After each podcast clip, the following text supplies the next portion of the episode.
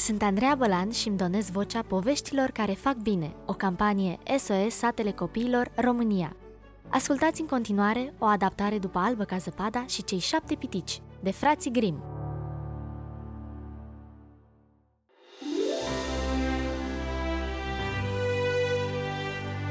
Într-o iarnă, o împărăteasă s-a înțepat cu acul în deget și trei picături de sânge căzură în zăpadă. Roșul sângelui arăta cât de frumos pe albul zăpezii, că împărăteasa gândi în sinea ei. Ce n-aș da să am și eu un copil alb ca zăpada, roșu ca sângele și cu părul negru ca abanosul. Trecu timpul și împărăteasa născu o fetiță și îi dădură numele Albă ca zăpada. După ce o aduse însă pe lume, împărăteasa muri. Cum trecu anul, împăratul își lua altă soție. Femeia era frumoasă, dar nespus de rea. Avea o glindă fermecată și mereu o întreba. Oglindă, oglinjoară, cine-i cea mai frumoasă din țară?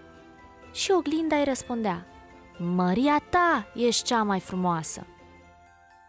Dar albă ca zăpada creștea tot mai frumoasă și într-o zi oglinda îi răspunse așa. Frumoasă ești, împărăteasă dar albă ca zăpada e mult mai frumoasă.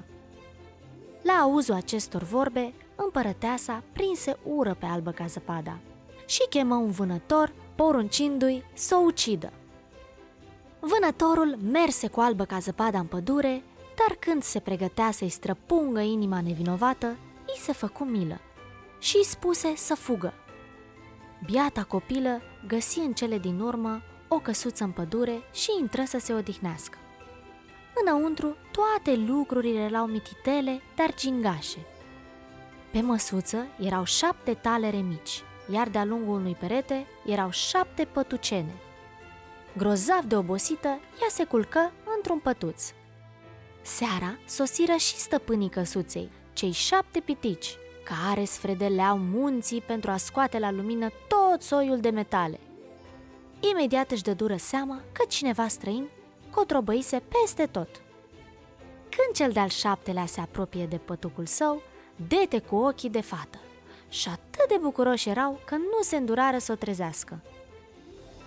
Când se trezi, albă ca zăpada se sperie rău, dar ei se arătară prietenoși după ce o ascultară, piticii spuseră că poate rămâne la ei, dacă se învoiește să îngrijească de gospodărie. Alba ca zăpada acceptă. Într-o zi împărăteasa întrebă din nou oglinda. Oglindă, oglinjoară, cine e cea mai frumoasă din țară? Frumoasă ești, dar acolo, ascunsă în munți, stă albă ca zăpada la cei pitici cărunți. Plină de ură, ea născoci ceva – se îmbrăcă în tocmai ca o bătrână neguțătoreasă, ca nimenea să nu o recunoască. Ajuns în fața casei, bătu la ușă și strigă din toată puterea. De vânzare, marfă frumoasă, de vânzare! Albă ca zăpada, fără să bănuiască nimic, o pofti să intre și își cumpără o cingătoare. Oferindu-se să-i pună cingătoarea, băbușca o strânse atât de tare că fetei i se tăie răsuflarea și căzu jos ca moartă. Imediat împărăteasa o șterse repede pe ușă. Nu mai trecu mult și veniră acasă cei șapte pitici. Imediat o ridicare de jos și tăiară în două cingătoare. Fata prinsă a răsufla și își reveni. La palat împărăteasa se duse glonț la oglindă, iar oglinda îi răspunse că tot albă ca zăpada e cea mai frumoasă. De data asta, împărăteasa meșteri un pieptene otrăvit – sub înfățișarea unei băbuțe gârbovite, ajunse la căsuța piticilor și strigă Marfă bună de vânzare, marfă bună! Baba, scoțând pieptenele, îl tot plimba pe sub ochii fetei. Atât de mult îi plăcuse pieptenul, că albă ca zăpada deschise ușa și se lăsă pieptănată. Imediat copila căzu jos, fără viață, iar femeia haină se făcu nevăzută. Curând, cei șapte pitici sosiră acasă și, cercetând copila, dă dură peste pieptenele cel otrăvit. Cum îl smulseră din păr, albă ca zăpada, își reveni. Pitici o sfătuiră din nou să nu mai deschidă ușa nimănui. În timp, împărăteasa ajunsese la palat și se grăbi să întrebe din nou oglinda. Și iar îi spuse că albă ca zăpada este cea mai frumoasă. Auzindu-i spusele, aceasta plămădi un măr otrăvit și, schimbată în straie de țărancă, încercă din nou să o păcălească pe albă ca zăpada. Hai, iau măr, că nu-i pe bani!" N-am voie să primez nimic, răspunse albă ca zăpada. Ce, te temi să nu mori otrăvită? Fi pe pace, copilițo! Iaca, tai mărul în două, bucata asta rumenă mănânc-o tu, iar eu pe cealaltă.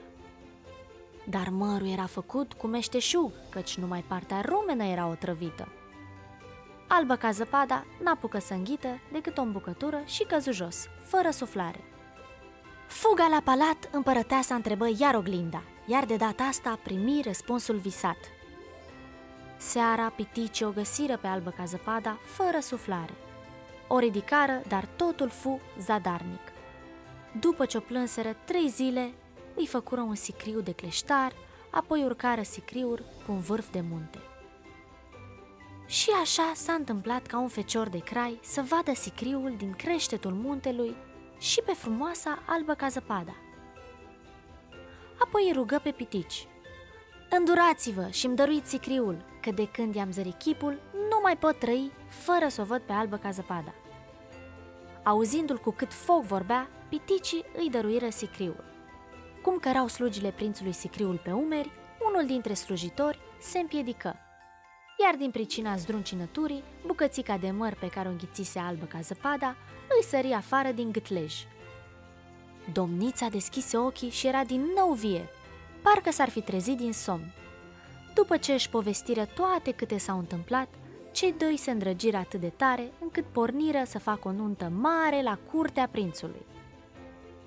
La nuntă o poftiră și pe maștera cea haină, că de tot o socotea un fel de rudă. Și cum dădu ochii de albă ca zăpada și recunoscând-o, înlemni de spaimă. Apoi își luă lumea în cap și o ținu tot într-o goană, până se pierdu în adâncul pădurii. Iar albă ca zăpada trăi în bucurie și fericire împreună cu tânărul împărat și, de nu or fi murit, cu siguranță încă mai trăiesc și în zilele noastre. Dacă ți-a plăcut, fii și tu parte din povestea SOS. Trimite un SMS MAMA la 8864, o donație de 4 euro lunar pentru copii.